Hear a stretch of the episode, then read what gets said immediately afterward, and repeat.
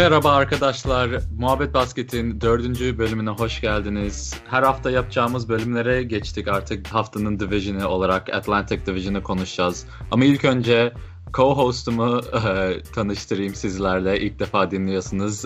İlk bölümleri dinlediyseniz Ömer Karaduman'ı tanıyorsunuz. Ne haber Ömer? Ne, yap- ne yapıyorsun? İyi Kaan, senden ne haber? İyiyim işte uğraşıyorum bu podcast olaylarıyla web siteleriyle dinleyiciler link, linklere tıklayıp sorun yaşadılarsa özür diliyorum. Onların hepsi düzelecek kısa zamanda. Ama şimdi girelim istersen. Ee, Soğuk geçen bir haftaki o- Boston gününde e, Aynen. girelim evet. Karlar, kıyametler şu an Boston'da her yer yollar kapandı, okullar, işler falan kapandı. Tabii cu- cuma, pazar günü olduğu için bugün pek de bir şey fark ettirmedi ama neyse girelim maçlara. Aa dur yeni dinleyiciler gene size iTunes iPhone'unuz varsa iTunes podcast app'ine girin, subscribe yapın. Oradan size yeni bölüm paylaştığımızda haber verir. Google Podcast app'inde de aynı şekilde Android kullanıcıları ya da podcast dinliyorsanız başka podcast app'lerinde de varız. Yoksak haber verin hemen oraya da yükleyelim. Web sitesiniz web sitemizden de iz- dinleyebilirsiniz. Ama web sitemizde otomatikman yani doldurmuyor. Her bakmanız lazım. O yüzden işte iTunes Podcast ya da podcast app'leri biraz daha mantıklı olabiliyor. Hem daha hızlı dinleyebiliyorsun hem ileri geçebiliyorsun falan filan. Neyse Instagram hesabımızdan takip edebilirsiniz. @muhabbetbasket.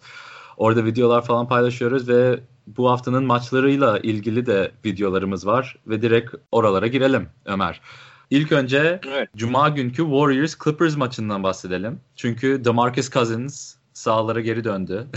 Ee, 14 sayı, 6 rebound, 3 asist. 3, 3'te 4 üçlük attı ve artı 21. Clay Thompson'la beraber e, plus minus de birinciydi takımında.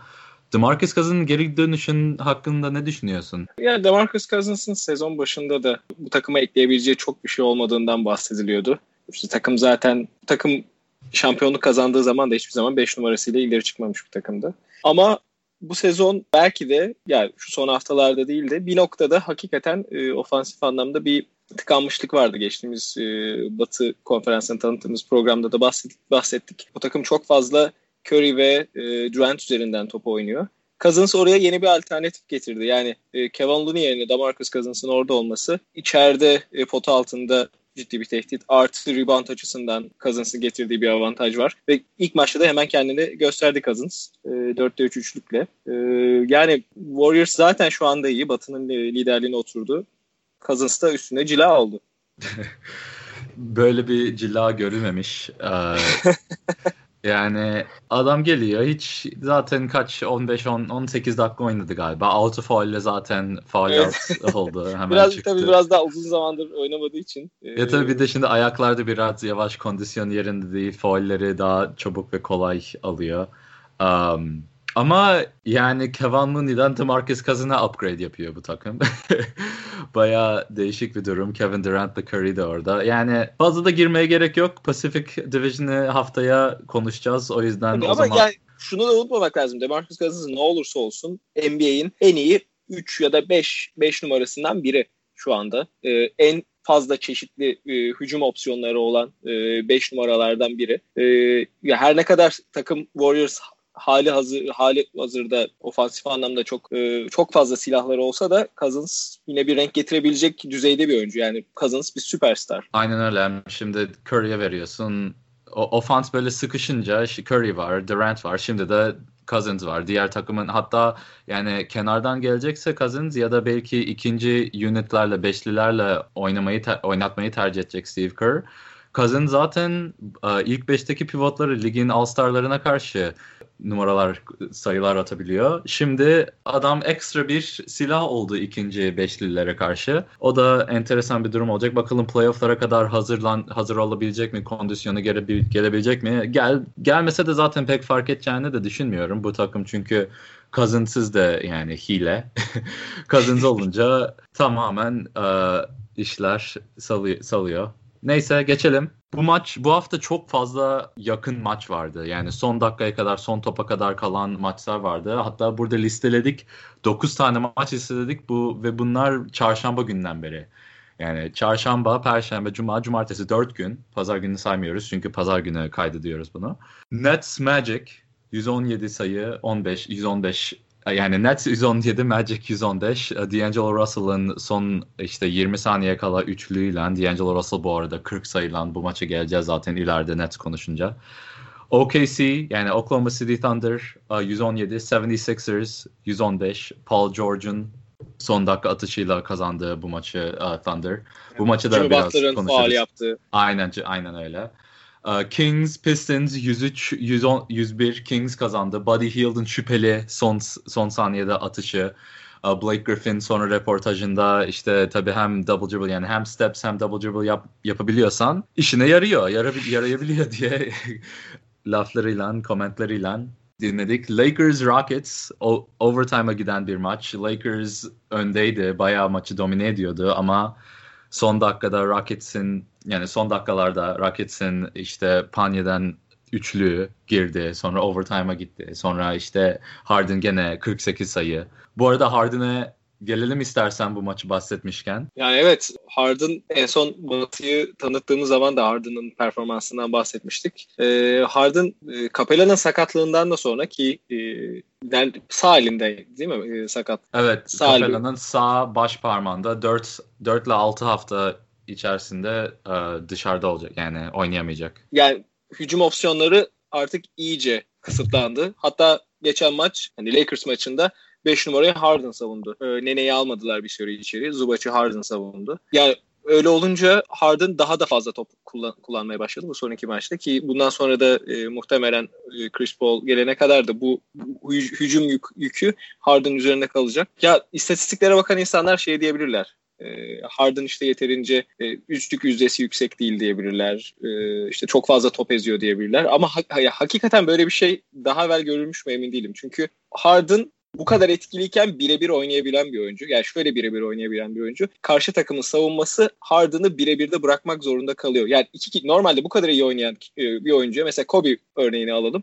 Çoğu durumda Kobe'ye ikili sıkıştırma gelirdi. Ama Harden'a ikili sıkıştırma geldiğinde Harden o kadar iyi buluyor ki boştaki boş pozisyondaki oyuncuyu. Yani Harden %33 ile üçlük atsa bile e, Harden'ın içeri dribble etmesine, içeriye penetre etmesine izin vermeyecek bir savunma kurabildiğiniz zaman dahi Harden %33 ile her türlü atıyor üçlüğünü. Ama siz bir tık e, savunmayı düşürdüğünüz zaman Harden ya içeriye giriyor, faal oluyor ya da üçlükte faal oluyor. Üçlükte faal olduğu pozisyonları zaten e, çok yüksek bir yüzdeyle e, serbest atışla bitiriyor. E, ama siz bir oyuncu kaçırdığınız zaman savunma konsantrasyonunu biraz bozduğunuz zaman Harden bu sefer boştaki bir oyuncuyu buluyor ve boştan e, Rockets'ın üçlük yüzdesi işte %40'lara %45'lere boştan üçlük bulabiliyorlar. Yani e, hakikaten çok verimli bir sistem. Kağıt üzerine ortalamalarda verimli bir sistem. Harden'ın Harden'ın istatistikleri o anlamda verimli gözükmese de. E, o yüzden inanılmaz ben yani artık alıştık biraz. E, o yüzden belki çok inanılmaz gelmiyor olabilir ama Harden şu anda şeyde geçti. E, Elgin Baylor'da geçti. E, 30 sayı, üst üste 30 sayı atma Aynen. rekorunda. Ya d- ilk Ee, 4 ilk 4 sırada zaten Will Chamberlain var. İşte 20 sayı, 25 ay 20 maç, 25 maç. Sonra galiba 33 maçla 69 maç mı ne öyle bir saçmalık. Evet sonuncu vardı. 60 65 maç var. Oraya 65. ulaşmış. Biraz Evet. zor ama. Ya adam şimdi tek başına bir hücum. Tek başına bir hücum. Yani 4 tane herhangi yani sen ben olsak adam 48 sayı atacak yani. O derece. Çünkü ikili ikileyince aynen senin dediğin gibi atıyor. Çünkü şey yapıyor. Anticipate. Yani o ikilinin geleceğini görüyor. İkinci defans adamın geleceğini biliyor ve geleceği yeri de biliyor. Gelirken yani tam gelmeden önce atıyor üstten topu diğer adama. Adam boş üçlük atıyor ya da işte drive and kick yani çembere doğru gidiyor sonra başka bir üçlü, üçlükçüye atıyor. Yani adam kendi başına bir hücum yaratıyor. İşte gelelim diğer maçlara. Knicks Wizards Londra'daki NBA maçında Thomas Bryant e, Beal'dan asiste alıp e, maçı kazandı. Knicks 19, 19 sayı öndeyken e, maçı verdi. Bu tank kısmında yani tank konusunda bayağı başarılı bir performans Knicks için. Um, ve Thomas Bryant da geçen bir 2-3 hafta önce 14'te 14'lük performansı vardı. 31 sayı atmıştı. Enteresan yani çok garip bir şekilde çıkış yakaladı Thomas Bryant bu sezon. Yani Dwight Howard'ın sakatlığıyla bir- birlikte. Uh, Suns Raptors da iki sayı farkla Siakam'ın son saniyedeki turnik, turnikesiyle uh, kazandı Raptors o maçı. Net Rockets gerçekten muhteşem bir maçtı o da. Uh, overtime'a gitti. Nets 145, Rockets 142. Gene Harden'in 38 sayıyla, Dinwiddie'nin 33 sayıyla karşılık verdi. Dinwiddie'ye de gireceğiz ileride. Harden, Harden bu maçta 50'ye bu şey maçı değil mi? Ee, e, 58 pardon ben yanlışlıkla 58. 38 aynen aynen 38 yazdım ama 58'di kusura bakmayın. Ee, sonunda da işte overtime'a giden Magic Pistons maçı var. Pistons o maçı 120'ye 115 kazandı. Ve yani bu kadar bu kadar kısa süre içinde bu kadar son saniyede ya da overtime'a giden maç zor görülür herhalde bilmiyorum ama birkaç gün önce de bütün maçlar 20-30 sayı farklı bitmişti bir günde. 6 maç vardı sadece işte Bulls'la bilmem kimin maçı 11 sayı farklı bitti. Diğer hepsi 30 25'te 30 sayı farklı bitti. Bu üçlükler çoğalınca variance de bayağı çoğalıyor. Yani variance nasıl denir? Yani şeylerin arasındaki bu skor farkı. Yani takımlar e, biraz daha hızlı kopuyorlar maçtan. Ee, yani bir takım öteki son çeyrekte verimli bir e, verimli bir hücumu 3-4 dakika yakalayan bir takım farkı ciddi açabiliyor bu üçlükler sayesinde. Yani mesela Warriors maçlarını maçlarında Aynen. görüyoruz. Ee, son çeyrekte veya üçüncü çeyrekte bir noktada Warriors e, 3-4 dakikalık güzel bir sekans yakalıyor ve 10 sayı gerideyken bir anda 15 sayı e, öne geçiyor ve fark etmiyorsunuz bile.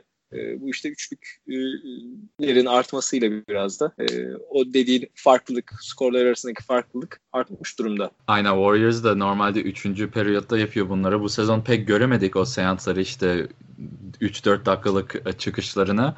Onlar bakalım yani play, yakalarlarsa formunu yapacak bir şey yok çünkü Clay Thompson, Curry, Durant hiç yani defant edilemeyecek de, e, şutları sokabiliyor. O yüzden ilk çeyrek rekorunu kırdıkları maç hangisiydi? Bu hafta ilk çeyrek rekoru kırmışlardı 50, 51 sayıda. 51 sayı Nuggets'e karşı. Nuggets'e karşı. Evet, hiçbir şey kaçırmadılar tabii.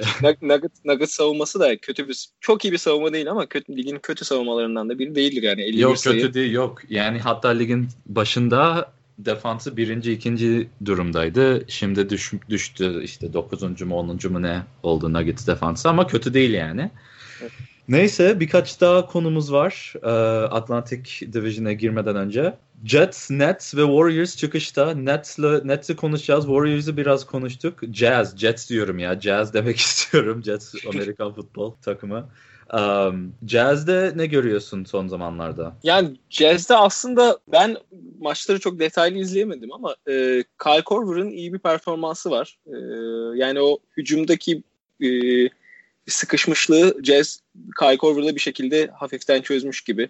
E, Donovan Mitchell biraz daha e, takım oyununa adapte olmuş durumda diyebilirim. Yani Donovan Mitchell bir e, Kobe Bryant olma e, durumuna sanki biraz erken e, adım atmış gibiydi. Yani henüz o derecede e, bir skorer olmaması rağmen e, o şekilde pozisyonlara girmeye çalışıyordu. Onu biraz daha azaltmış durumda.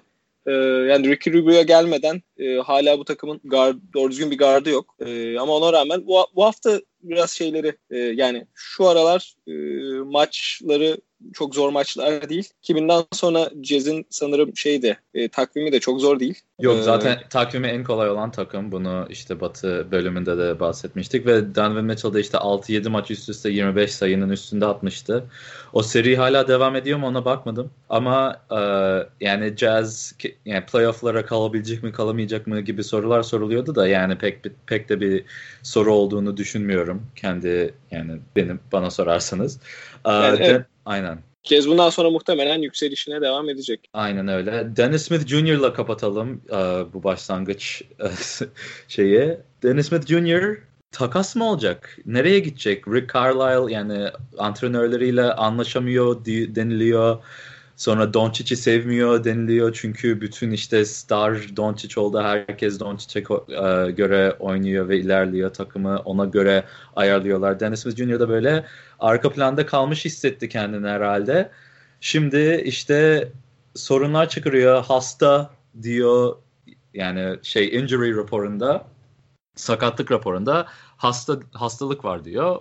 Oynamıyor. Normalde hastalık var denilince ya takas arayışlarında takım ya da başka bir şeylerle uğraşıyor.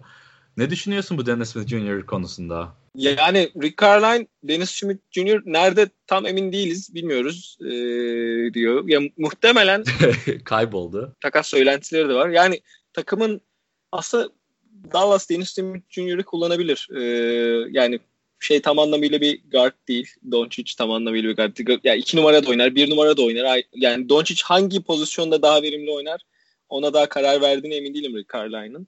E, o yüzden Dennis Smith Jr. hala oraya gelebilir ama Dennis Smith Jr. biraz e, böyle medyaya yaptığı açıklamalardan da daha var işte geçen sezonki açıklamalardan işte bu e, şeyle hatta LeBron'un da içinde bulunduğu bir tartışma vardı. E, Knicks neden e, şeye pas geçti de Dennis Smith Jr. pas geçti de e, Nikilita Niki Nilikina Nilikina hep söylemekte zorlanıyorum Nilikina'yı aldı diye. E, yani bir ego şeyi var e, Dennis Smith Jr.'ın. E, ben muhtemelen bu takımda kendisine çok e, önemli bir rol biçilmeyeceğini düşündüğü için e, takasını isteyeceğini düşünüyorum. E, ya bence dediğim yani, gibi Nilikina'yı alıp Dennis Smith Jr.'ı vereceksin. Değiş tokuş yapın. İkisi de iyi e, genç yetenek. İkisi de olduğu takım ve ortamdan soğumuş bir durumda. Knicks de işte Nilikina'yı oynatmıyor, kenarda tutuyor, işte güvenmiyor. Yani bilmiyorum ne oluyor. Orada da saçma sapan şeyler oluyor. Burada da Mavs'in Dallas'ta da saçma sapan şeyler oluyor.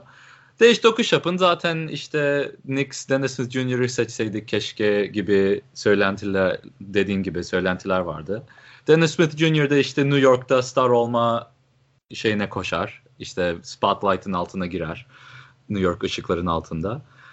Öyle herkes e, mutlu olur bence o, o durumda. Ben spekülatif bir şey atayım ortaya. Yani Hadi bununla atalım. alakalı hiçbir şey görmedim ama Lakers'a e, Dennis Smith Jr. ilginç olabilir. Kimi ama kimi vereceksin? İşte ee, Lonzo'yu ee, vermem. Yani Lonzo bilmiyorum. Yani e, Ingram Ingram Ingram için biraz fazla değerli. E, yani Ingram biraz fazla değerli Dennis Smith Jr. için ama e, Ingram mı yani, daha değerli, Lonzo mu daha değerli sence? Bence şu anda Ingram daha değerli ama e, LeBron döndükten sonra Lonzo daha değerli olacak büyük ihtimal. E, çünkü yani Ingram şu anda hakikaten takımın her ne kadar Kuzma e, en fazla sayı atan, sayı yükünü en fazla çeken oyuncu olsa da oyun sıkıştığı zaman Ingram açıyor e, son çeyreklerde. Yani şu anda Lakers'a en yararlı oyuncu o anlamda Ingram diyebilirim ama yani Dennis Smith Jr. da bu hızlı e, Lakers ofansına güzel bir ekleme olabilir. Ama istediği ortamı Lakers'ta bulabilir mi bilmiyorum. Dediğim gibi New York o anlamda daha uygun bir ortam. Dennis Smith Jr. için. Şimdi Dennis Smith Jr. da çünkü yani Lonzo oradaysa Lonzo'nun arkasında olacak. LeBron'un zaten arkasında olacak. Ingram'ın bile önüne geçebilir mi bilmiyorum şey konusunda yani saygı elde ettiği saygı konusunda. Ya bilmiyorum. Dennis Smith Jr.'ın işi zor. Aslında Dallas'ta Doncic ile çok iyi bir ikili kurabilirlerdi gelecek için. Geleceği çok parlak bir takım olarak görülüyordu Dallas bu ikiliyle. Şimdi sıkıntılar çıktı. Belki sıkıntıları şey yani geçerler, hallederler ama şu an pek öyle gözükmüyor. Böylelikle haberler ve son haftanın division dışı e, olaylarını bahsetmiş olduk. O zaman girelim Toronto Raptors'a. Şu an e, Doğu'da ikinci konumda ama yarım maç önde gözüküyor. Değişik bir durum çünkü 35 e, galibiyet 13 mağlubiyetle oynuyor. Bucks da 33 galibiyet 12 mağlubiyet. Yani 3 maç daha az oynadı. Böyle olunca işte yüzdeler e, karışıyor. NBA.com yani sezon içi içerisinde kazanma yüzdesiyle göre yüzdesine göre sıralıyor. Ama maç arka ve yani önde ve arkada olduğun maç sayısını sadece yendiğin ve yenildiğin maçlara göre on, e, şey yapıyor, sıralıyor. O yüzden Raptors iki maç kazanıp iki maç fazla kazanıp bir maç az yenilince yarım maç önde olmuş gibi gözüküyor. Böyle bir enteresan, enteresan şey de oluyor ama tabii sezon sonunda bu pek fark etmiyor. Herkes 82 evet. maçı çıkınca. İstatistiklerine girelim. Ee, şu an 6. net ortalamayla artı 5.1 maçla kazanıyor ortalama maçlarını. Ee, hücumu 7. şu an 112.9 points per possession diyoruz. Bu gene tekrar edelim. 100 hücumda kaç sayı atıyor ortalama? 112.9 sayı atıyor. Defanta da rakibine 107.8 sayı izin veriyor ve bu ligde 9. konumuna geliyor. Biraz daha detaylı girelim diğer bölümden. Um, Ofansı neden çok iyi? Şimdi ofansını hem çok potaya doğru gidiyor hem mid range'de çok yüksek bir e, yüzdeyle atıyor. Üçlükte de yüzdesi o kadar iyi değil ama çok üçlük atıyorlar. Böylelikle Kawhi Leonard tabii isolation oyunu, Siakam'ın e, hızlı hücumlarında, transitionlarında spin move'larıyla yani spin move nasıl spin move mu diyorsunuz siz de Türkçe'de? Yani dönerek e, biraz devrilerek. Aynen aynen bayağı yani güzel bir form yakaladı. Kyle Lowry de geri geliyor geri geliyor formuna. Böylelikle Toronto Raptors bir, bir de finansal durumunu anlatayım size Toronto'nun. Şu an 140 e, buçuk milyon e, salary cap'leri var. Yani maaş ödüyorlar. Bu salary cap'in 38 milyon dolar üstünde ve vergi de şu an 17 milyon dolar vergi ödüyorlar ve bu yani vergiyi azaltma çabaları var gerçekten ama şampiyonluğa koşan takımlarda genelde e, takım sahipleri biraz vergi ödemeye şey göze alıyor. Toronto Raptors hakkında başlayalım o zaman Ömer. Yani ben e, işte ofansından çok bahsediyoruz da e, çok kısa bir savunmasına değinmek istiyorum. Yani aslında personel olarak baktığımız zaman Toronto Raptors'a e, ilk beşlerinden işte başlayacak olursak e, yani Kawhi Leonard zaten bu NBA'in en iyi iki yönlü oyuncularından biri. Yani en iyisi tartışmaları var. En iyi mi, en iyi ikinci mi?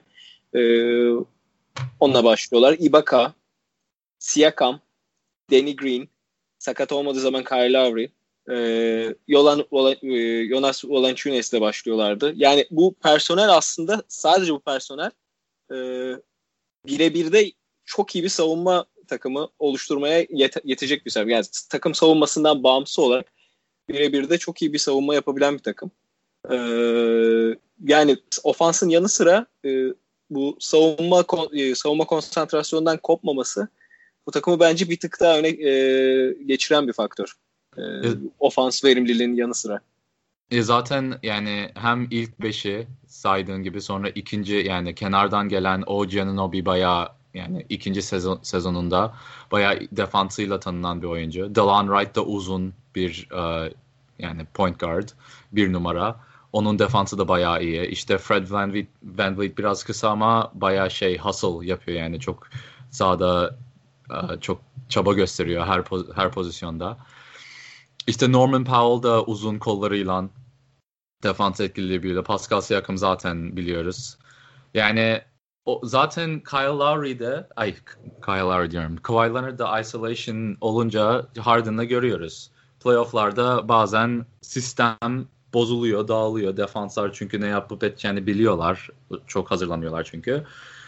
Ve sonuçta bir oyuncuyu seni yukarıya taşıyabiliyor. Ve bu oyuncu Kawhi Leonard olunca bayağı şanslı bir duruma düşüyor e, Toronto Raptors. Zaten şu an mid-range yani orta ikilikleriyle yani turnike değil de üçlükte olmayan şutlarında ikinci konumunda yüzde olarak yüzde 45'ini atıyor bunların. Ve bu neden? Çünkü Kawhi Leonard, Kawhi Leonard'ın en sevdiği şutlar bunlar. Siakam da üçlük atamıyor. Turnike atamayınca yani potaya doğru gidemeyince mid range atması lazım oluyor. Ofansın çoğu buradan geliyor ve iş, işlerinde de yarıyor. Ve bu takım yani çok verimli bir hücumu var. Onun yanı sıra e, kadroyu da e, yani dakikalar e, çok güzel ayarlanmış dakikalar. Yani bu takımda en fazla dakika alan Kawhi Leonard 35 dakika alıyor maç başına. Ve Kawhi Leonard e, bazı deplasmanlara götürülmüyor, dinlendiriliyor. E, bu sezon sanırım 9 maç veya 8 maç kaçırdı. E, bu sezon zaten yani, yani back to back dediğimiz yani ertesi gün oynanan maçlarında hiçbirisini oynamadı daha. Hiçbirinde oynamadı.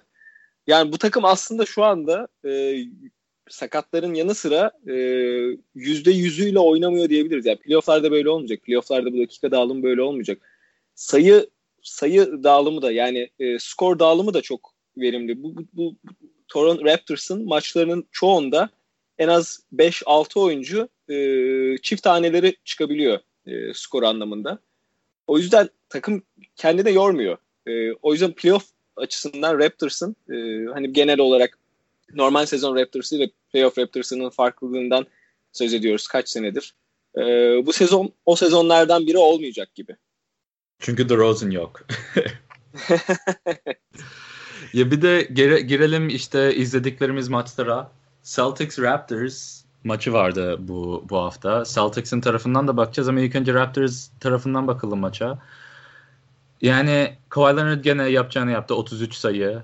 19'da 10 basketine şutu girdi. Üçlükte biraz zorlandı. 8 üçlükte ikisini sokabildi. Uh, Serge Ibaka gene güzel destek oldu. 22 sayı 10 reboundla. Danny Green her zamanki gibi 15 sayı sayısını üçlüklerini de koydu. 3 tane üçlük 8 atışta. Kyle Lowry pek sayı üretemedi. 10 sayı, 7 asist, 6 reboundlık toplam bir performansı göstermiş durumda. İşte çok eğlenceli bir maçtı. Ama Raptors öne de geçti bayağı bir 8-9 sayı öne geçmişti ilk başlarda. Sonra Celtics geri geldi bir 15 sayı onlar öne geçti. Sonra Raptors geri sonlara doğru bayağı yaklaştırdı maçı. Sonra Kyrie Irving yani kalitesini gösterdi. Ama bu iki takım tabii playofflarda da oynama şansı yüksek olan takımlar.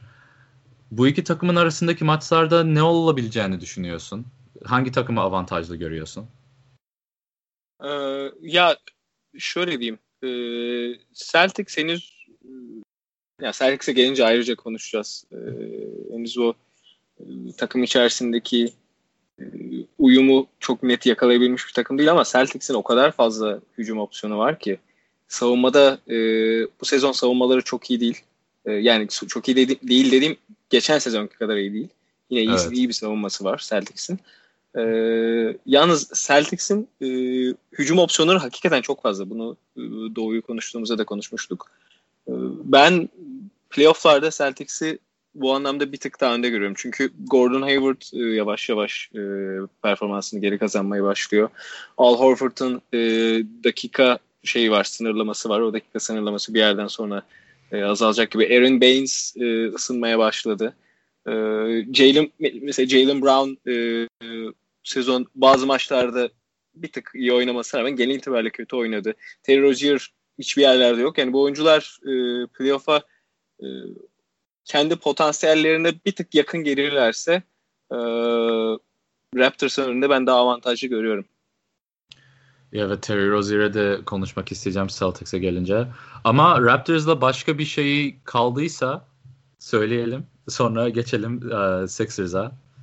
Yani Danny Green geçen maç e, işte dünkü maçta 8 tane üçlük attı. 7 tanesi bir çeyrekte.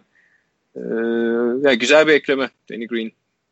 Danny Green zaten yani kariyerinin sezonunu yaşıyor şu an. Evet. Danny Green gerçekten bayağı bir yani bayağı bir ekstra oldu. E, bu takasın önemli parçası değildi belki. En önemli parçası değildi belki ama Danny Green e, Raptors'a e, hakikaten e, çok şeyler katıyor şu anda. Ya zaten hatırlarsan e, Spurs'dayken 2014 mi 2015 mi işte LeBron'un kazandığı şampiyonada adam finallerdeki üçlük rekorunu kırdı.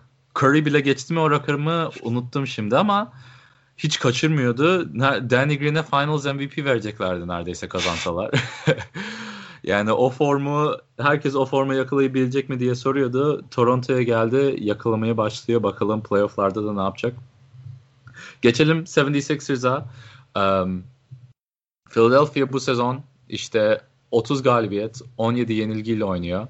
Dördüncü sırada bulunuyor. Celtics'in bir buçuk maç önünde. İstatistiklerine gelirsek ee, net ortalaması 9. artı 3.3 sayıyla oynuyor. Um, hücumu 111.8 points per possession tekrar. Uh, defansı da 10. 108.5. Uh, defansa hücumu 10. ikisi de. Ve finansal durumu da yani temiz sayılır. Jimmy Butler'ı getirdiler tabii bu sezon kontratı bitiyor Jimmy Butler'ın ya da player opsiyonu var 18 18,5 dolara ama onu reddedecek ve uzun ve daha fazla paralı bir kontrat imzalamak isteyecek. Bu durumda Jimmy Butler'a parayı verince pek de parası kalmıyor. Normalde işte başka oyuncu da almak için Kyrie'ler, Kevin Durant'lar, Kawhi'lar bunları da almak istiyorlardı. Hatta Paul George'u da denemek isteyeceklerdi bu geçen uh, free agency'de yapamadı. Çünkü Paul George imzaladı. Kawhi takas oldu. Sonra Kawhi'ye hala şansları var aslında bakalım. Toronto'da kalmak isteyecek mi istemeyecek mi? Ama şu an 102 milyon dolarlık salary cap'i var. Ee, salary, neredeyse salary cap'teler 1 milyon dolar üstündeler ve gayet temiz gözüküyor. Şu an Markel Fultz'un bir takım opsiyonu var seneye 10 milyon dolarlık neredeyse birinci seçildiği için. O biraz sıkıntılı. Bak Markel Fultz'un gelip gelmeyeceği belli değil. Joel Embiid'in 27,5 milyonluk kontratı var. Ben Simmons, Furkan Korkmaz, Zaire Smith çaylakları. Bir de Landry Shamet çaylakları. Bundan başka parası ödemesi gereken parası yok Philadelphia'nın. O yüzden yani bayağı esnek bir durumdalar bu konuda. Sixers senin takımın Ömer. Nasıl buluyorsun? Yani Sixers e, bu hafta aslında e, güzel bir performans sergiledi e, şey maçında hariç. E, OKC maçında hariç. E, işte Pacers'la oynadılar. Pacers'la e, Pacers'ı bayağı iyi yendiler. Konferans üçüncülüğünü. Yani evet Pacers'ı bayağı bayağı e, o maç bayağı güzel bir maçtı benim açımdan. e, e, yani ben 76ers'ta bu arada e, 76ers sanırım 4-5 tane oyuncuyla e, işte 4-5 tane veteranla deneme e, yaptılar. Ve Corey Brewer'la e, çift e, yönlü yok çift yönlü değil 10 çift günlük kontrat 10 günlük aynen. 10 günlük deneme kontratı imzaladılar. Corey Brewer geçen sezon Lakers'taydı sanırım. E, evet. yanlış hatırlamıyorsam. Sonra da playoff'larda OKC'ye gitmişti. Yine yanlış hatırlamıyorsam. Galiba. E, playoff, playoff'larda OKC ile oynamıştı. Yani aslında güzel bir eklenti 76ers'ta. Çünkü 76ers e, ya şey açısından ben daha önceki programda da söyledim e, Doğu'yu tanıttığımızda da Vincent, Vincent Chandler e, bu takıma çok olmuyor. E, ama olma, ya oynat, oynamasının nedeni de biraz e, ihtiyaçtan dolayı. E, ya bu takımın e, nedense derinliği pek oturmadı. İkinci ünitesi hakikaten çok verimli çalışmıyor takımın. E, orada bir problem çözümü olursa çünkü e, takım normal şartlar altında ilk 5 sahadayken e, potaya çok fazla gidiyor. Çok fazla potayı dövüyor. Hatta lig ikincisi e, şeyde topu potada bitirmedi. E, ama ikinci üniteye geçildiği zaman biraz daha dış şuta bağlı çalışmaya başlıyor. Ve oyun stili neredeyse tamamen değişiyor ve böyle tıkanıklık e, göze çarpıyor. Yani işte şeylerden e, screenlerden J.J. Redick'in çıkması bekleniyor. Bazen Aynen. işte Landry Shamet'in e, ön plana çıkması e, bekleniyor. E, Furkan bazen e, ön plana çıkıyor. Jimmy Butler o unitle biraz oynuyor. E, ya ama hala bir e, şey var. E, bir ilk ünite ile ikinci ünite arasında bir karakter farklılığı var. Ee, yani takımın biraz daha oturması lazım ama ben genel olarak 76ers'tan ümitliyim. Ee, ya, şöyle ve, şimdi pardon sözünü kestim devam et. Yok ben sadece şey açısından da söyleyecektim. Yani Pacers maçındaki performansları e, Doğu'da ilk üçü hak ettiklerini bence gösterdi. Diyecektim. Ya bence de gösterdi. Şimdi 76ers'ın şu enteresan bir durumu var. Çok yani predictable. Yani ne yapacağını önceden yani bilebiliyorsun diğer takım evet. olarak ki playofflarda sadece bir tek takıma odaklanınca daha da kolay olacak bu Sixers için. Ama şöyle bir avantajı da var. Ne yapacağını bildiğin halde durdurması aşırı zor bir takım. Çünkü ne yapacaklar? Embiid'e post-up yapacaklar. Şimdi Embiid yorulursa ve yani maçın sonuna kadar post-up yapamıyorsun. Birebir oynatamıyorsun Embiid'i. Hele Al Horford'u gördük geçen sene nasıl yordu Embiid'i. Bu sezon ama Embiid yani 35 dakika falan ortalamayla oynuyor. 36 dakika ortalamayla oynuyor. O yüzden belki bu hazırlayacak onu playofflara. Geçen sene hala 30 dakikalarda kalıyordu normal sezonda. Playofflara gelince bir anda 35, 38, 40 dakika oynayınca yorulmaya başladı. O yüzden bu sezon biraz daha kondisyonunu koruyabilme ihtimali yüksek olduğunu görüyorum. Bir de ikinci yani üç çeşit hücumları var. Bir Embiid post-up.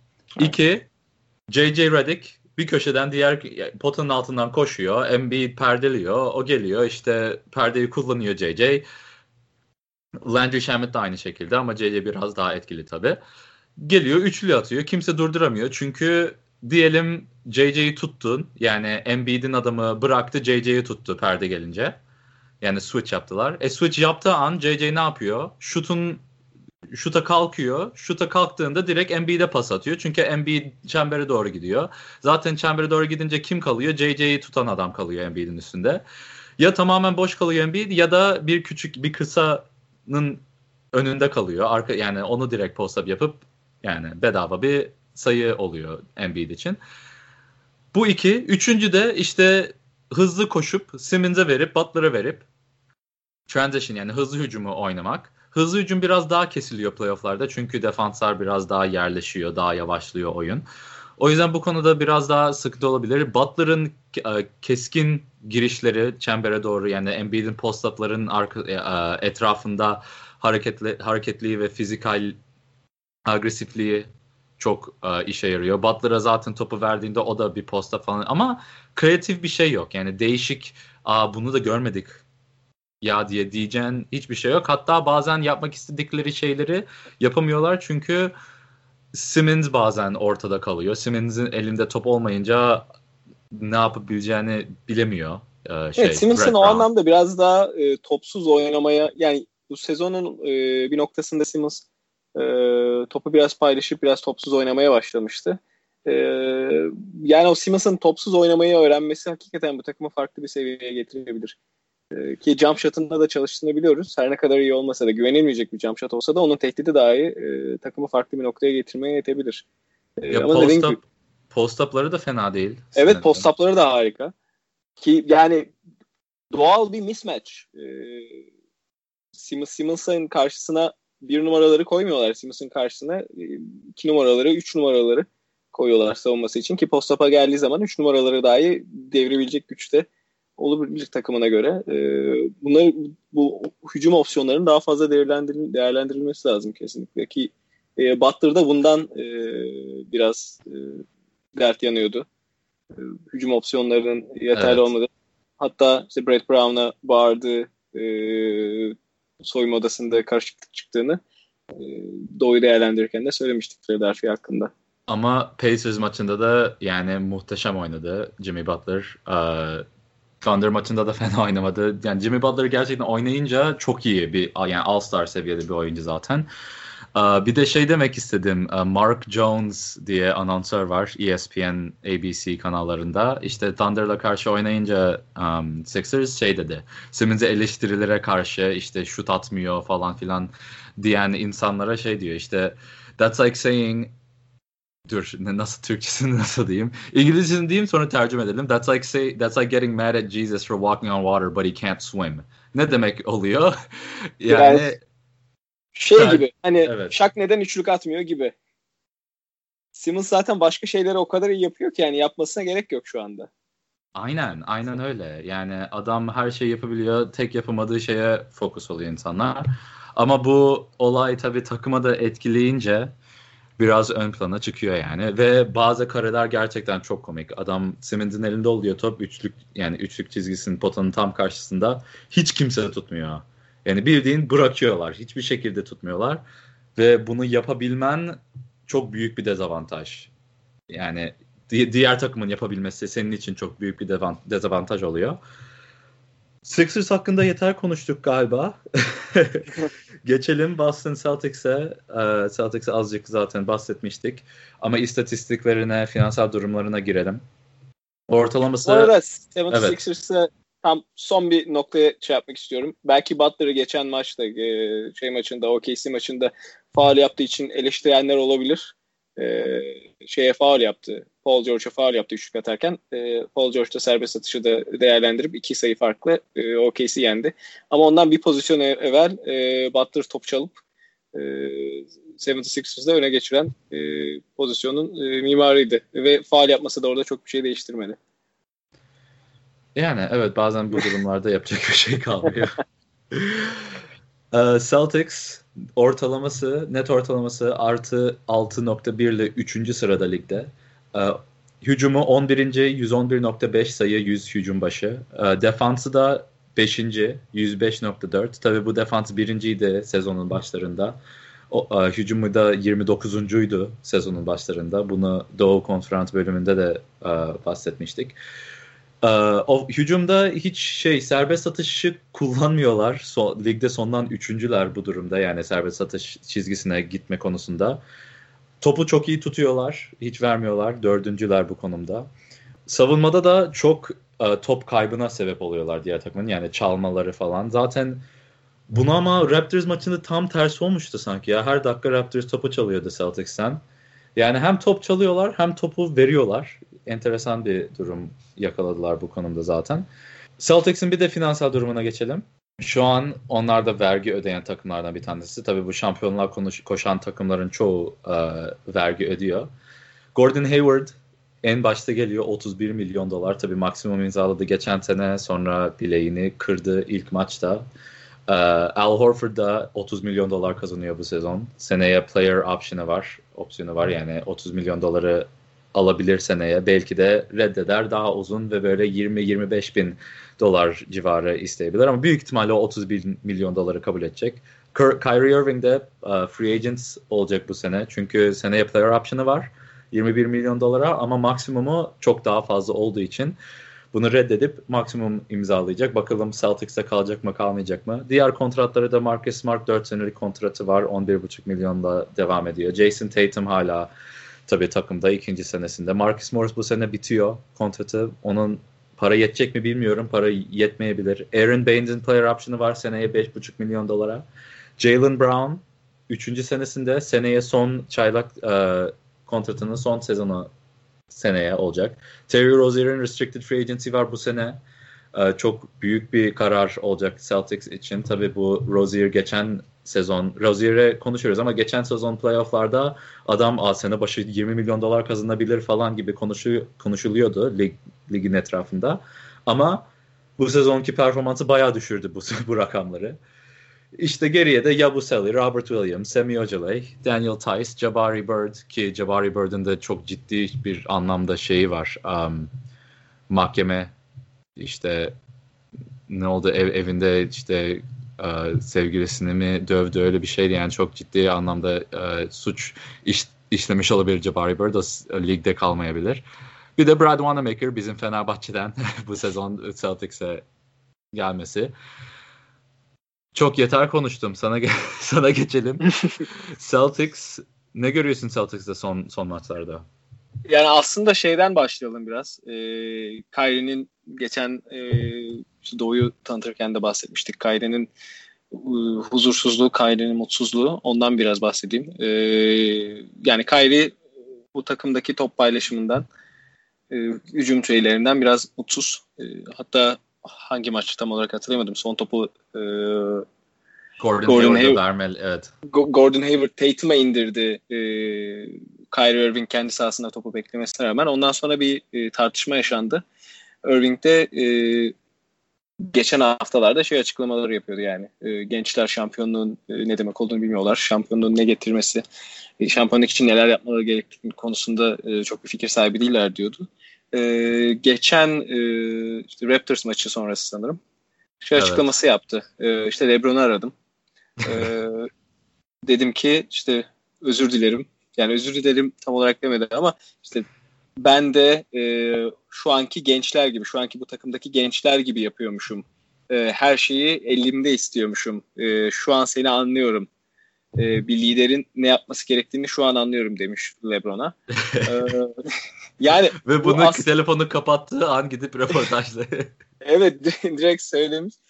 Bu bana biraz olumsuz geldi takım için aslında. Yani e, Kyrie'nin genel olarak ligdeki yorum biraz daha şey. E, işte Kyrie büyüyor, haklı haksız olduğunu kabul ediyor. Çünkü Kyrie çok büyük bir ego. Yani e, belki dinleyenler bilir e, Kyrie işte flat earth, e, düz tepsi dünya teorisine inandığını söylüyor ve bu konuda da aslında hiçbir açıklama da yapmıyor. Yani takmıyor. E, bir şeye inanıyor. Yo ama onu sen... onu geri çekti. Onu bu sezon şey yaptı. İşte onu bakalım yani insanlar ne diyecek falan filan. Yani gerçekten inandığını sanmıyorum ama e, enteresan bir muhabbet oldu yani geçen sezon. Şey sahibi e, yani sen ne dersen de Kyrie bir şey düşünüyorsa e, çok önemli değil yani diğer insanların düşüncesi gibi bir e, izlenim var genel itibariyle Kyrie konusunda. Yani Boston'a gelmesi de işte, e, evet.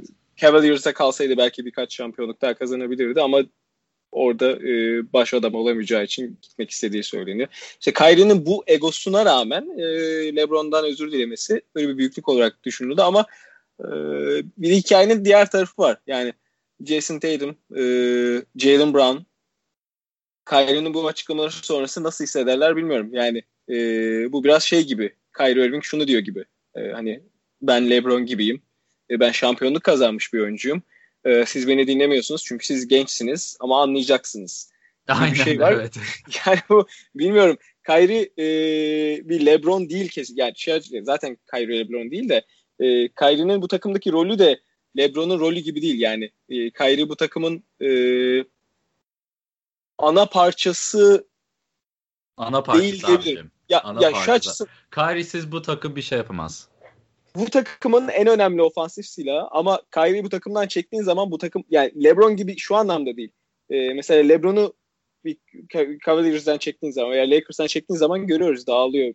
Kobe Bryant'ı da aynı şekilde sakat olduğu dönemlerde Lakers'ın e, onsuz dağıldığını görüyorduk. Ya Kyrie öyle bir oyuncu değil. Yani bütün hücumu toptan e, şey yapan, topu dağıtan yani yavaş yavaş topu dağıtmaya başladı ama Kyrie olmazsa olmaz parçası değil ama olduğu zaman inanılmaz şeyleri değiştiren bir parça olarak görüyorum ben Kyrie'yi. Ya şöyle Ondan... şimdi Kyrie, Kyrie tarafından da düşünsene. Şimdi Cleveland'da Cleveland'dayken oyun yani takımdan ayrıldı şampiyonluğa yani hiç kimse LeBron'un kazanabileceğini düşünmedi ki takım da pek iyi değildi. Yani Le Kyrie gitti şampiyonluğa koşan durum koşan bir takım durumdan kalktı. Cleveland. LeBron ya, olsa olsa da. Ama... Celtics de aynı şekilde şimdi Kyrie'yi kaybetse asla şampiyonluğa gibi bir şansı yok. Hatta yani playoff'lara ancak kalır. Yani 5. 6. belki olur. Kesinlikle itirazım yok. Kyrie bu takımı şampiyonluğa taşıyabilecek oyuncu.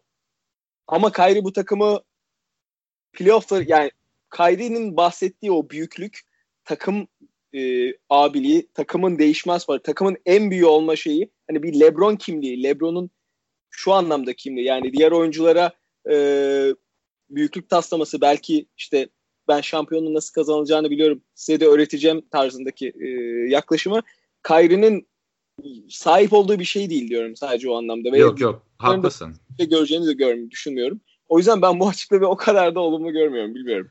Yok zaten yani Kyrie kesin böyle kendine ha tamam bunu diyeceğim her şey düzelecek falan böyle kendi kafasında bunu düşündü taşındı bu, böyle iyi bir şey olarak karar verdi. Sonra söyledi. Söyledikten sonra da işte oyuncuların ne düşündüğünü kes, kesin düşünemedi. Onun Kyrie'nin kafasında e ben de gençtim işte ben de sizler gibiydim ama büyüdüm siz de büyüyeceksiniz gibi laf, laf ediyor. Yani ben Jason Tatum olsam gel birebir oynayalım o zaman Kyrie abicim derdim. yani bu bilmiyorum. Yanlış yanlış ifade etti kendini bence. Tabii ki de şeyleri de böldüm kusura bakma. Yok yok. Ee, asistleri artıyor. Yani topu daha fazla paylaşıyor. Ee, işte Raptors maçından e, bahsedeceğiz biraz. E, 18 asist yaptı o maçta. Bir sonraki maçta Memphis maçında 11 asist yaptı. Topu paylaşıyor yani. E, o anlamda o, o role belki biraz böyle yakınsamaya başladı diyebiliriz ama e, Kyrie... E şöyle şimdi çok da kötü niyetli demedi. Şimdi sadece böyle e, ağzından çıkmış bir laf gibi geldi. Şimdi Tatum'la Brown bunları alttan alabilir mi? Alabilme ihtimalleri var. Kyrie kesin bundan daha kötü şeyler suratlarında söylüyordur.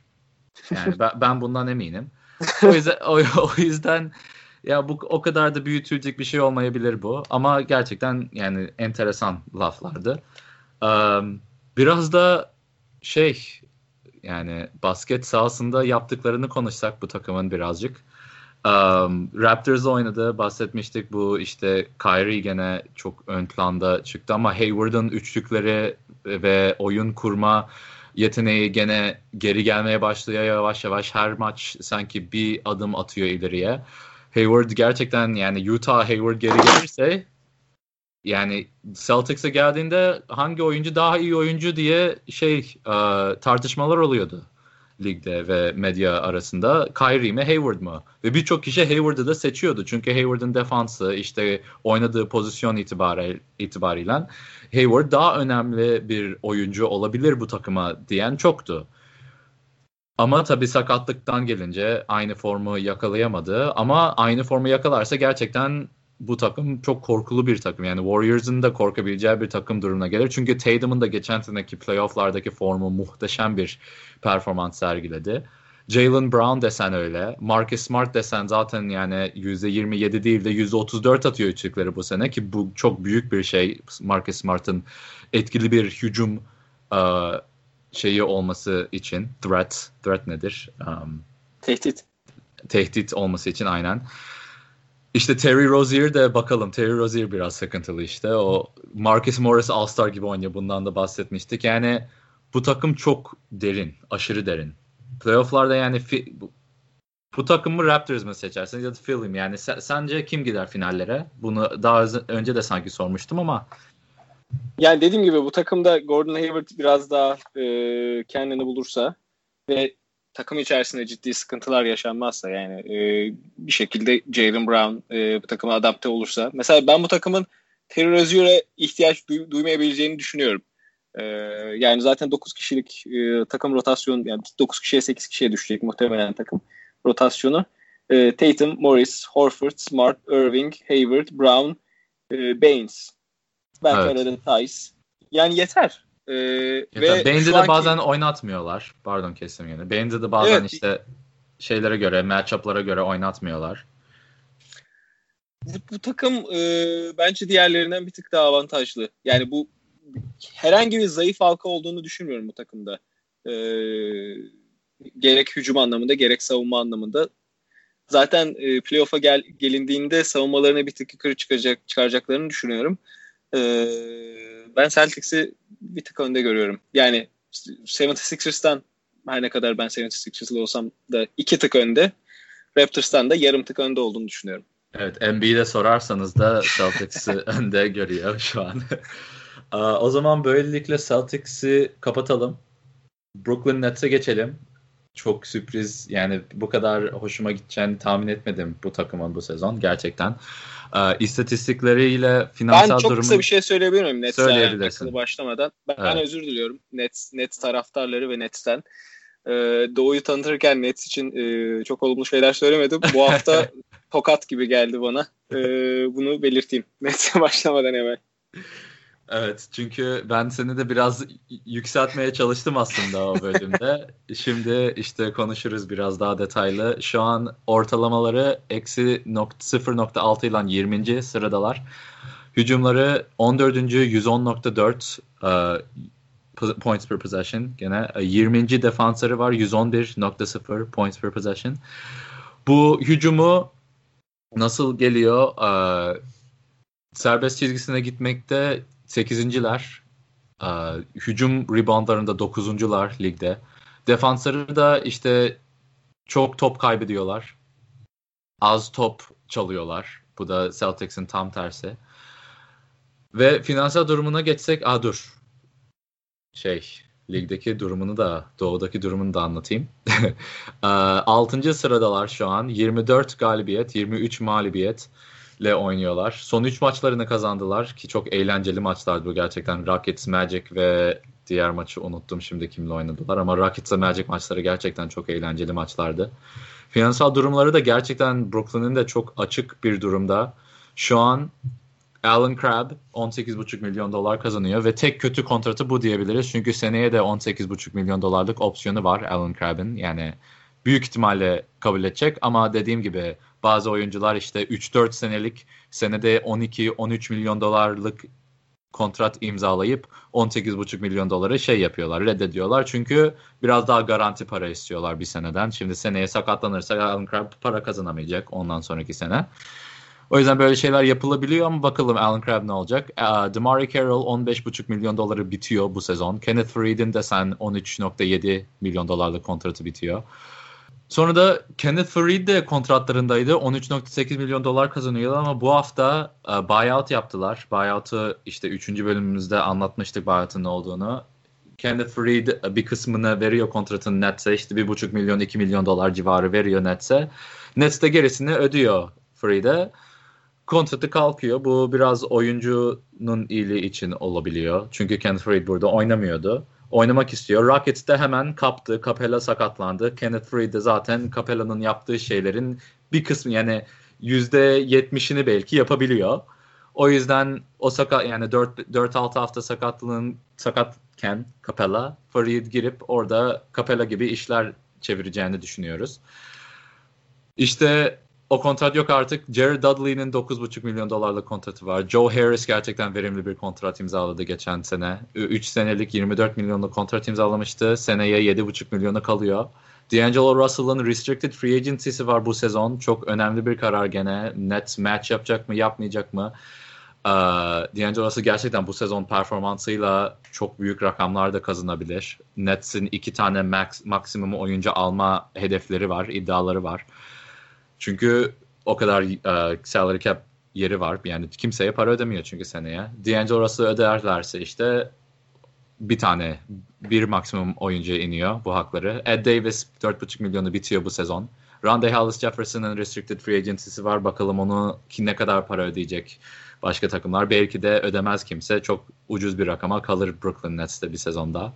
Jared Allen, konuşacağız Jared Allen'ı. En sevdiğim oyuncu listelerinde çok hızlı bir şekilde ilerliyor.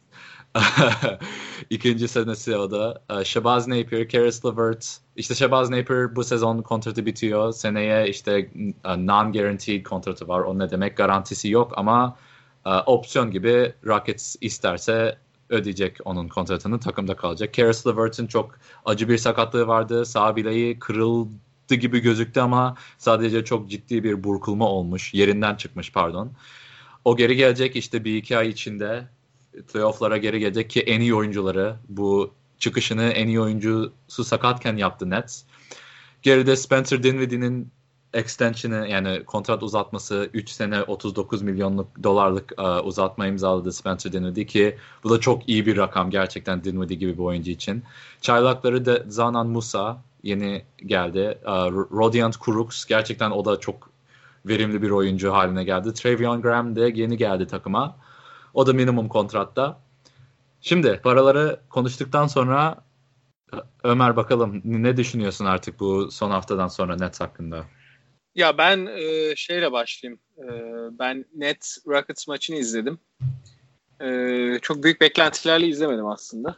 e, ama, ama hakikaten ufkumu açan bir maç oldu. Yani çok kısa birkaç istatistik verirsem o maçta e, zaten üçlük deneme rekoru kırıldı. Rekor sanırım bu maça gelinceye kadar 94 müydü toplam iki, iki takımın da maç içerisinde denediği üçlük sayısı. Bu maçta 106 üçlük denendi. Yani hakikaten e, karşılıklı bombardıman vardı. E, Harden'ın zaten efsane bir e, performansı vardı bu maç işte 58 sayı. Ama bu maçta ön plana çıkan şöyle diyeyim bir, bir dakika kala e, Rockets 8 sayı öndeydi. E, ve Dinwiddie daha kritiği aslında 26 saniye kala e, 26 son 20 saniyede evet son 20 saniyede Dinwiddie 3 tane üçlü ardarda arda e, Rockets potasına gönderip maçı overtime'e götürdü. Yani bu takımın son dakikalarını genelde Dinwiddie oynamıyor. Russell oynuyor. Ve Russell bu maçta da e, ya biraz kötü atarak başladı. E, ama Dinwiddie o kadar iyi bir performans sergiliyor ki son haftalarda e, Russell'ı biliyoruz Lakers'tan da. O da biraz bir miktar egolu bir e, oyuncu. E, hatta son dakikalardaki işte clutch oyunlarıyla e, işte kanının soğuk aktığını e, Ice in the veins. Ice in the veins e, diyen bir oyuncu. E, bu Dinwiddie'nin performansını kenarda alkışlamaya başladı Russell. Yani bu hakkında bir şey söylüyor. Nets hakkında e, bu takım ruhunun e, oturduğunu söylüyor e, bir anlamda.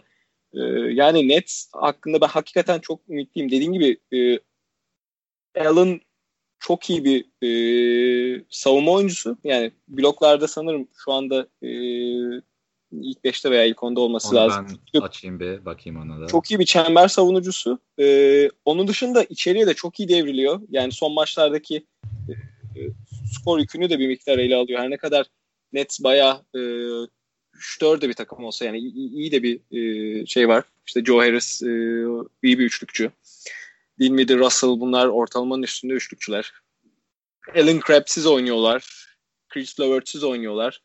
Ee, yani bu takım bir ciddi bir potansiyel e, gösteriyor ve ben e, playofflarda da yani geçen şeyde e, çok etkili olamayacaklarını söylemiştim ama e, ilk turda ilk turda Bucks, Raptors, e, 76ers, Celtics, Pacers bunlardan birini 6. 7. maça götürebilecek kadro olduğunu düşünüyorum ve dediğin gibi geç, önümüzdeki sene olabilecek potansiyel bir yıldız eklemesiyle bu takım çok farklı noktalara gelebilir. Ya, ya bu şimdi... takımın güzel bir kültürü var. Geçen programda sen de bahsetmiştin. Hakikaten güzel bir kültürü var. Ya çünkü bunlara ne oldu? Şimdi Celtics'le 3 sezon, 4 sezon önce e, geldi Prokhorov sahipleri.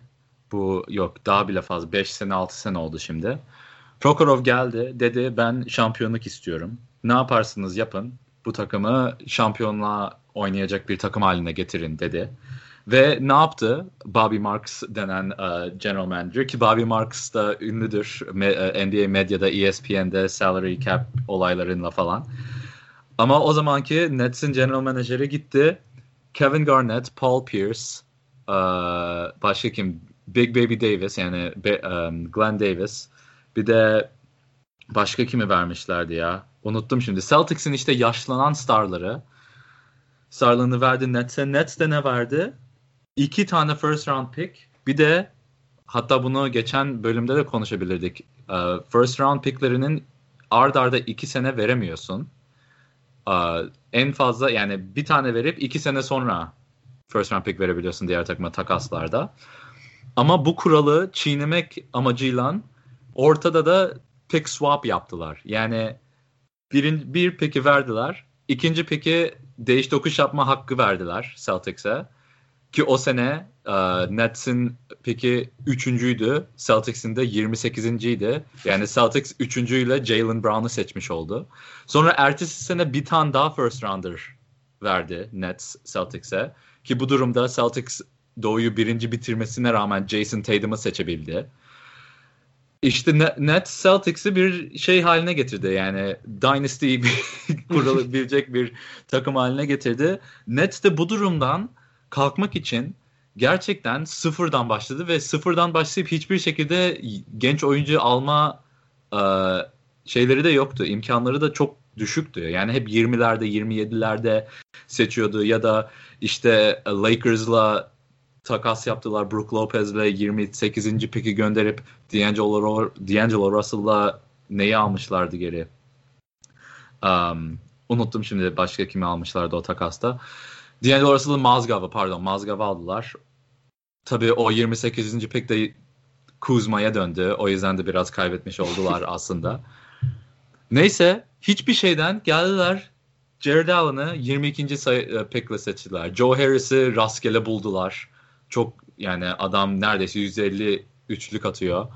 Sonra Caris LeVert'ı da 23. mü 24. mü ne seçtiler? 20'lerde seçtiler Caris LeVert'ı da. O da yani All-Star olma yoluna gidiyordu bu sezon. D'Angelo Russell desen ikinci seçilmişti. O da gerçekten çok iyi oynuyor ki şimdi gelelim D'Angelo Russell'a. Yani Magic'e karşı, Rockets'e karşı Dinwiddie'yi alkışlıyordu. Magic'e karşı da 40 sayı attı. 8 üçlük.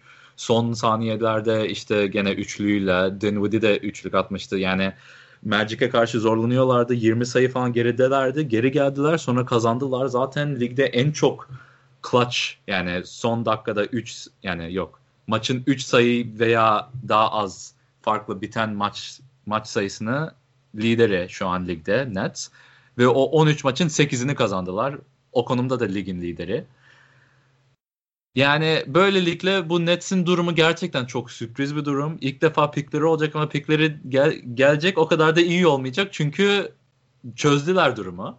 Şimdi bu takıma bir Kawhi ya da bir Jimmy Butler ya da bir Kevin Durant yani Kevin Durant Knicks'i düşünüyor ama Brooklyn'da New York'ta. Yani New York'a gitmek istiyorsa Brooklyn'de orada yani. Böyle a, isimlerle muhabbet et, muhabbet, muhabbete geçecek. Nets o yüzden gene çok konuştum Ömer. yani evet Nets bu takımların kullanmadığı oyuncuları kullanma konusunda çok çok iyi. Yani Dinwiddie Detroit'te doğru düzgün oyna, oynamıyordu. Joe Harris'i Cleveland'da gören yoktu. Ee, D'Angelo Russell Lakers'tan kovuldu resmen. Yani hakikaten bu elden çıkma parçaları çok iyi şekilde parlatıp bir araya getirip bir takım oyunuyla bir yerlere varalabileceğini göstermesi açısından net müthiş bir hikaye. Hakikaten bu starlarla ön plana çıkıldı, çıkılan bir dönemde e, bu performansı çok e, etkileyici. O zaman New York'a geçebiliriz biraz yani New York'un sıkıntılı takımlarından.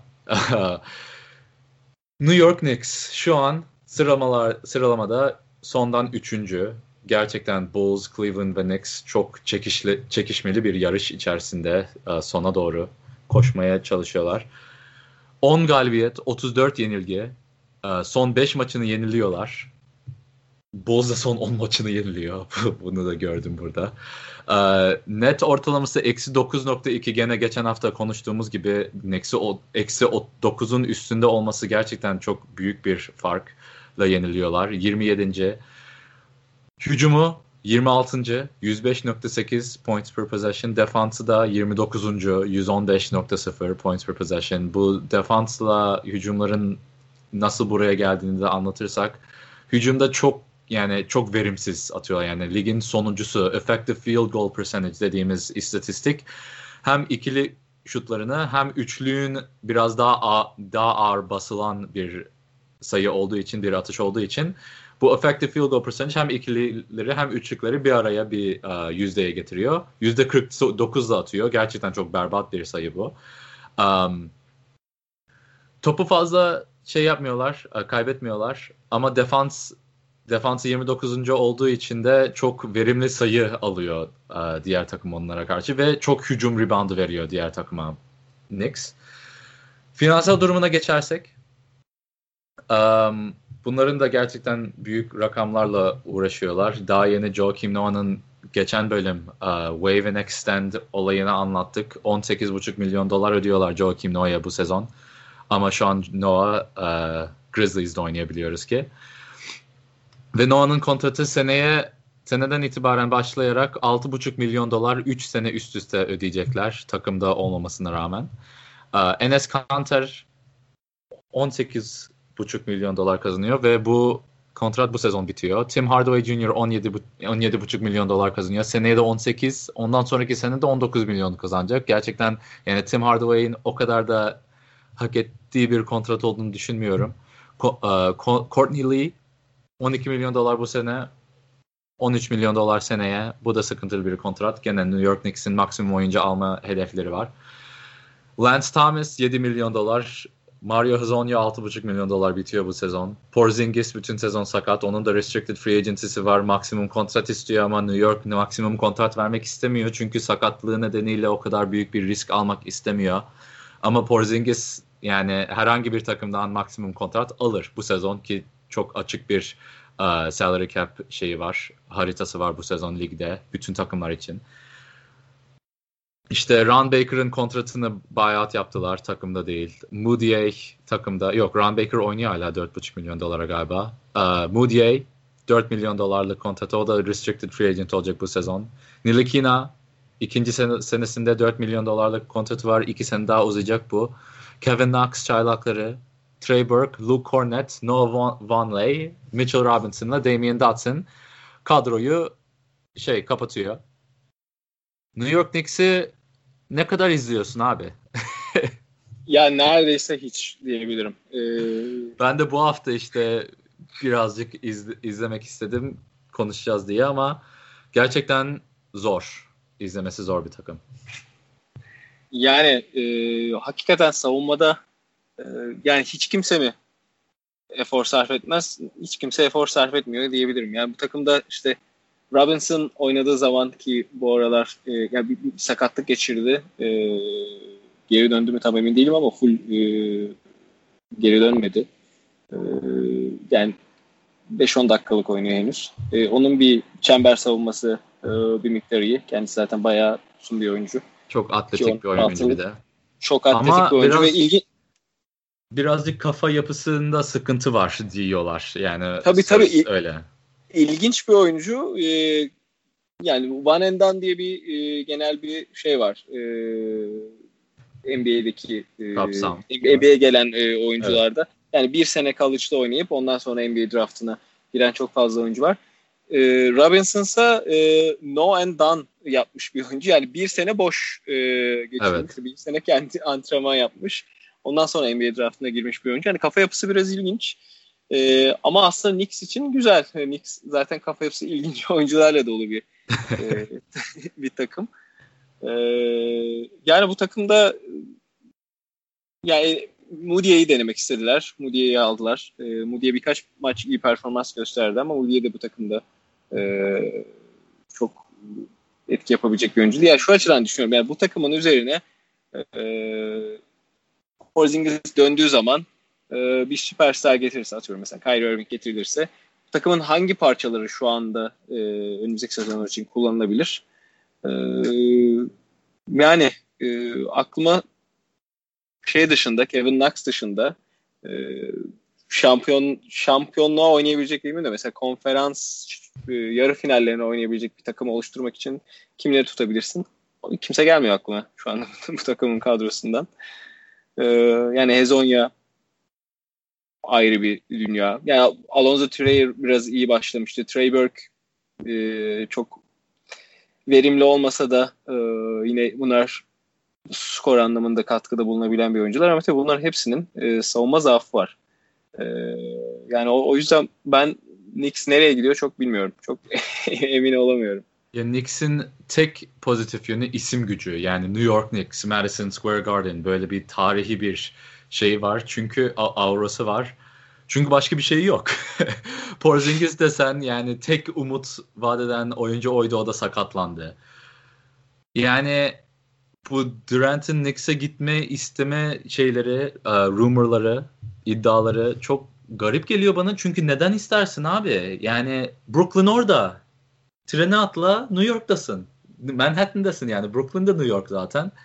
Ve daha yeni öve öve durduk. Duramadık daha doğrusu nette. yani bu takıma niye gelirsin ki James Dolan yani oyuncular tarafından gerçekten en nefret edilen sahiplerden bir tanesi. Uh, Cleveland'ın sahibi de buna dahil olabilir Dan Gilbert. Yani bu oyuncuların konuştuğu bahsedilen şeylerden bir tanesi yani sahip, uh, antrenör, general manager ki Steve Mills general manager'ı o da James Dolan kadar sahipleri kadar se- sezon orada ve kaç tane asistanlık yaptı, kaç tane GM'e asistanlık yaptı ama şimdi de güç ona geldi. Böyle her kötü kararın altında o varmış gibi bir iddia var tabii medyada. Bu kadar uzun süre olunca ve bu kadar uzun süre berbat bir takım olunca Knicks orada kimler var diye düşününce insan James Dolan var, Steve Mills var. İkisi hala orada. O yüzden pek de düzeleceği gibi gözükmüyor bu durumun. Yani Kevin Durant bile gitse sadece daha yani eğlenceli olur. Ama şampiyonluğa koşar mı asla sanmıyorum. Ee, ve bahsettiğim gibi gerçekten yani isteyen gidip sayı atıyor bu takıma karşı. Bazı oyuncu da gerçekten hoşuma gidiyor. Yani Damian Dotson 15. sırada şu an salary cap'imde sonuncu oyuncu olarak gözüküyor. Çok beğeniyorum. Yani kanat olarak hem defansı iyi hem hücumu çembere doğru atakları çok iyi. Üçlü yani fena değil ama yani bu bu Damian Dotson'ı ben takımımda isterim. Memphis Grizzlies olsam, Pelicans olsam, Rockets olsam kesin. Ama Knicks'te böyle biraz harcanıyor. Moody'ye bir çıkış yaptı bu sezon. O iyi. Kevin Knox yani bu yani ilk senesinde zaten zorlanacağı belli bir oyuncuydu. Kevin Knox'a Porzingis var. Nilikina'yı desen harcıyorlar. E, çok sıkıntılı bir durum. Bir de şey konuşmak istedim. Hardaway'in takas durumunu konuşmak istedim. Çünkü gerçekten çok uh, markette bir oyuncu şu an Hardaway. Knicks satmak için elinden geleni yapıyor. Pelicans belki Solomon Hill, Wesley Johnson bir de birkaç uh, second rounder verirse belki Knicks bunu kabul eder. Neden kabul eder? Solomon Hill Hardaway'den 6 milyon dolar az yapıyor seneye. O yüzden oradan bir salary cap'ten 6 milyon dolar kazancı olabilir. Pelicans neden yapar? Çünkü bir kanada ihtiyacı var. Yani skorer oyuncu, biraz oyun kurucu bir oyunculuğu ya lazım ki Hardaway bunu yapabiliyor. Uh, Utah belki Tim Hardaway yerine Rubio'yu verebilir. Bu konuda ne düşünüyorsun? Hardaway ile Rubio'nun takası. Yani Hardaway bence e, yani Utah açısından iyi olmayabilir. Olmay olmayabilir. Topu elinde isteyen yani, bir oyuncu aslında. Evet Rubio her ne kadar şey olmasa da e, yani ofansif anlamda verimli bir oyuncu olmasa da çok iyi top dağıtıyor ve yani o bir pas istasyonu olarak e, Hardaway iyi çalışmayabilir Utah'ta. Evet. Ya Knicks'in işte second rounder yani ikinci rounddaki peki çok değerli olabiliyor bazen. Onu yani belki katarlarsa ama sanmıyorum. Utah yapmaz onu şimdi düşünüyorum da. Belki Thunder'a işte Tim Hardaway ile birkaç iki round, ikinci round pick ya da belki ne bileyim başka bir oyuncu verip Damian Dotson'ı verip Andre Robertson ve Abrinas'ı alabilir. Bilmiyorum ama Hardaway'in bu kontratı sıkıntılı Knicks için istemiyorlar yani. Bakalım ne yapacaklar. Courtney de aynı şekilde ama Courtney gerçekten nereye verebileceğini bilmiyorum. Uh, Courtney Lee istenilen. Ona büyük ihtimalle şey yapabilirler. Ex, wave and extend yani 12 milyon dolarını 3 senelik 4 milyon dolarlık kontrat haline getirebilirler. Takımdan atıp kesip Courtney Lee'ye. Böylelikle Knicks'i de bitirmiş oluyoruz. Atlantic Division'ı da bitirmiş oluyoruz. Ama sonlandırmak için bölümü uh, bu haftanın maçlarını seçmek istiyoruz sizlerle beraber bizim yani izlemeye çalışacağımız maçlar sizler de izleyebilirsiniz. Instagram'da işte e, anketler bilmem anketler açarız. Twitter'da anketler açarız. Seçeriz kimler kazanacak, kimler kaybedecek. Ya burada bayağı bir maç yazdık. Haftaya division'ımız Pacific Division olacağı için en az bir tane maç istiyorum Pacific takımlarından. Şöyle başlayalım. Warriors Lakers. Bu, bu salı Yok, yok pazartesi oluyor bizim için. Gece Türkiye'de sabah 6.30'da oluyor salı sabah. Warriors Lakers. LeBron geri, geri dönerse kim alır bu maçı? Yani e, son maçta e, LeBron'un sakatlandığı maçta Lakers e, çok güzel bir performansta Warriors'ı adeta sağdan silmişti ama o günden sonra Warriors daha farklı, Lakers daha farklı oynuyor. Yani bilmiyorum ben Warriors'ın bu maçı LeBron dönse de ki dönme ihtimali düşük sanırım ama dönse de ilk maçları olacağı için e, Warriors'ın bu maçı rahat kazanacağını düşünüyorum. Bence LeBron da pek bir fark etmez. Çünkü LeBron yani sakatlıktan geri dönüyor olacak. Aşırı hatta bu maç Warriors'a karşı olduğu için bile gelmeyebilir. Fazla zorlamayayım. Ya Zubac'a pek şey bulamamışlardı. E, çare bulamamışlar bulamamışlardı yanlış hatırlamıyorsam e, Warriors Zubac'a zaten Zubac'a son dönemlerde pek yani hiçbir takım çare bulamıyor. Anlamadım. Kaz, Zuba... Cousins biraz deva olabilir o problem. Aynen, Cousins. aynen evet. İşte diğer maçta Suns'ı eklememiz lazımdı. Şimdi Suns tabii sıkıntılı ama bir maç söyleyeyim dedim. Suns Nuggets Cuma günü oynuyor. Yani Perşembe akşamı bizim için. Um, yani Suns'ın gal- galibiyet alma şansı var mı sence Nuggets'e karşı? Sürpriz galibiyetleri yani Nuggets, oluyor. Nuggets şu anda Batı'da evinde en iyi takım. Ee, zaten şeyden de bahsetmiştik. Ee, Denver'ın bulunduğu pozisyon itibariyle evet. rakım, yüksek rakım. Ee, işte oyuncular biraz e, farklı fiziksel e, baskılar altında olabiliyorlar. E, ki diğer tarafta da Suns kendi evinde en kötü performans sergileyen takım. Yani bu maç biraz banko bir maç. Nuggets'ın bu maçı kaybetme ihtimali yok gibi. Zaten sene başında yani 14 takım koşuyordu ya playoff'lara Batı'da. Hı. Batı'daki işte çalışan yani ligde çalışan takımlar hepsi işte Suns'a kaybetmememiz lazım. Suns'a kaybedersek bütün sezonumuz mahvolur. Yani o kadar takım varken yani bir Suns'ı yenmemiz lazım falan böyle laflar geçiyordu e, Batı takımların arasında. Çünkü Batı'daki tek kötü takım Suns. Onu da yenemezsen durumun vahim. bir de benim seçtiğim son maç sonra Ömer'in seçtiği maçlara geçeceğiz. Kings Clippers gene Pacific uh, Division derbisi diyelim buna. um, pazar günü haftaya pazar günü Yok haftaya pazar değil. Önümüzdeki pazar oluyor bu çıktığında. Pazartesi günü çıktığında. Kings Clippers çok eğlenceli bir maç olacağını benziyor bu maç. Ya ben Kings'in her maçında çok eğleniyorum. Ee, o yüzden bu maçta da eğleneceğimi düşünüyorum. Ee, Clippers şu anda 5 maçtır kaybediyor. Ee, biraz e, sıkıntılar da e, var Clippers'ın. Ee, özellikle e, savunmasında. Bilmiyorum ben Kings'in şey yapabileceğini düşünüyorum maçı alabileceğini düşünüyorum. O zaman iki maçta sen seç. Beş maça çıkaralım. Hepsini izleyeceğiz ama Ömer okey mi? Tamam. ben e, net izleyeceğim maç olarak e, Warriors Celtics maçını evet. söyleyeyim.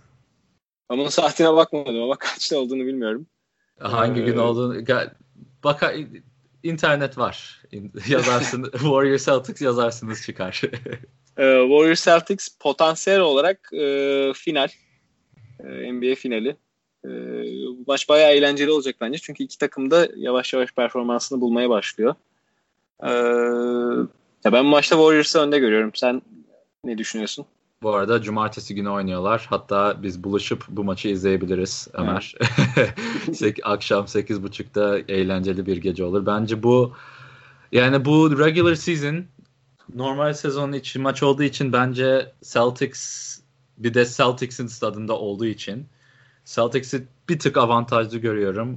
DeMarcus Cousins'ın yeni gelmesinden faydalanın, faydalanacak takımlardan bir tanesinin olduğunu düşünüyorum Celtics. Gerçekten her pozisyon ona atak edeceğini düşünüyorum. Horford'u tutabilme tutması zor gerçekten uh, Cousins'in.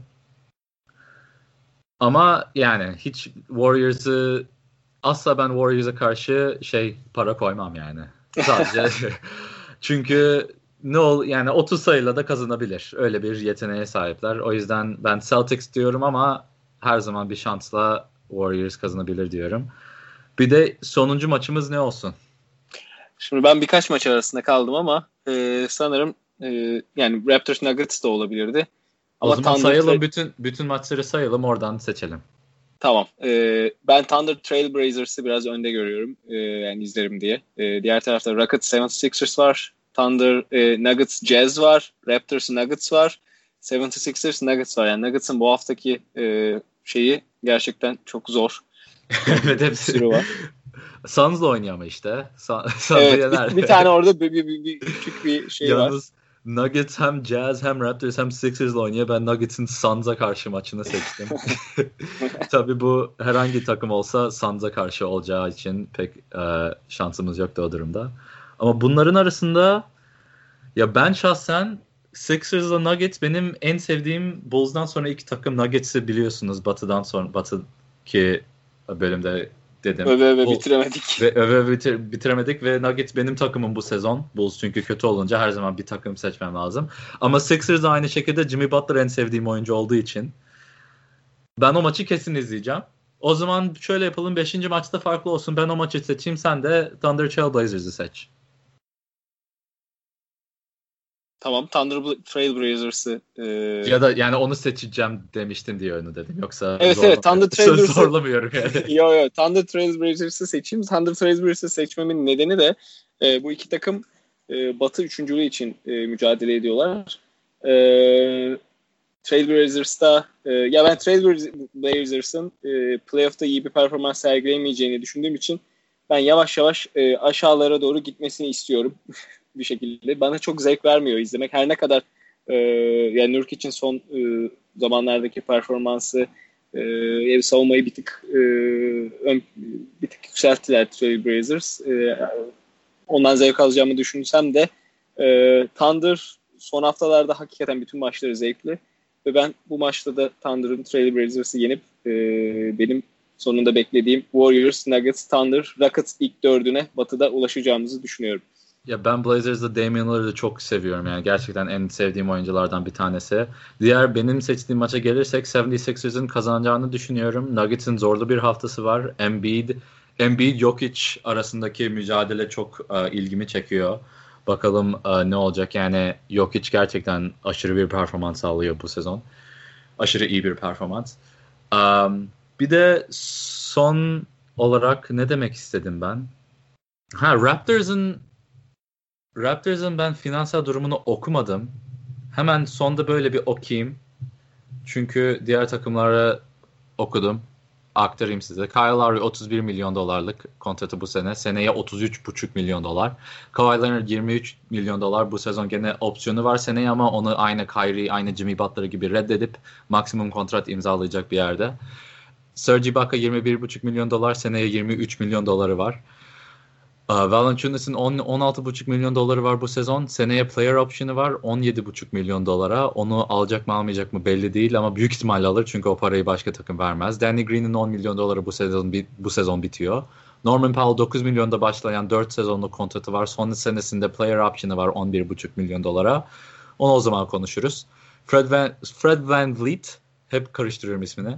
8,5 milyon dolar bu sezon. Seneye de 9 milyon dolara oynuyor. İyi bir miktar alıyor da. CJ Miles 8 milyon dolar. Seneye de player option ile 9 milyon dolara çıkıyor ama onu büyük ihtimalle kabul eder. Çünkü CJ Miles'ın bu sezonki performansı gerçekten çok uh, beklentilerin altında. Delon Wright'ın 2,5 milyon dolarlık kontratı var bu sezon. Seneye restricted oluyor. Bu sezon restricted oluyor pardon. Um, OG Anunoby ikinci sezonunda Malachi Richardson, Pascal Siakam, Lorenzo Brown'la Greg Monroe kadroyu tamamlıyor. Böylelikle biz de dördüncü bölümümüzü tamamlıyoruz Ömer. Evet, dört bölüm oldu şimdiden. Şimdi haftanın maçlarını izleyelim. Ee, siz de dinleyici olarak bizlerle beraber izleyebilirsiniz. Instagram'dan at muhabbet baskette takip edip videolar paylaşıyorum. Bütün her izlediğim maçın videosunu koyuyorum bir şekilde. Bir oyuncu seçiyorum. Onun slow motion kliplerini falan filan. Böyle şeyler paylaşmaya çalışıyorum. Anketler sunacağız. Yani Twitter, Twitter'da pek aktif değil şu an. At muhabbet altre basket olduğu için. orada orada da belki devam ederiz ama beni at Iconic'de takip edebilirsiniz. Ömer seni de yani muhabbet basketten takip ederler. İstersen kişisel Instagram'ını paylaşabilirsin. Paylaşmıştın diğer bölümlerde. Yani Karaduman Ömer'den e, Instagram'dan takip edebilirler. İşte web sitesinde de girin. Bütün bölümümüz orada. Ben takımın bu finansiyel durumlarını da paylaşmayı düşünüyorum. Ee, web sitesinde, Instagram'da. Orada burada bulabilirsiniz. Apple Podcast'te subscribe yapın. Google Podcast'a subscribe yapın tabii hoşunuza gidiyorsa. Ve sizlerle beraber her hafta e, beraber olmak dileğiyle ben Kaan Eren, Ömer Karaduman sağ ol. Tekrar Eyvallah abi. Için. E, haftaya görüşürüz. Muhabbetimiz basket olsun.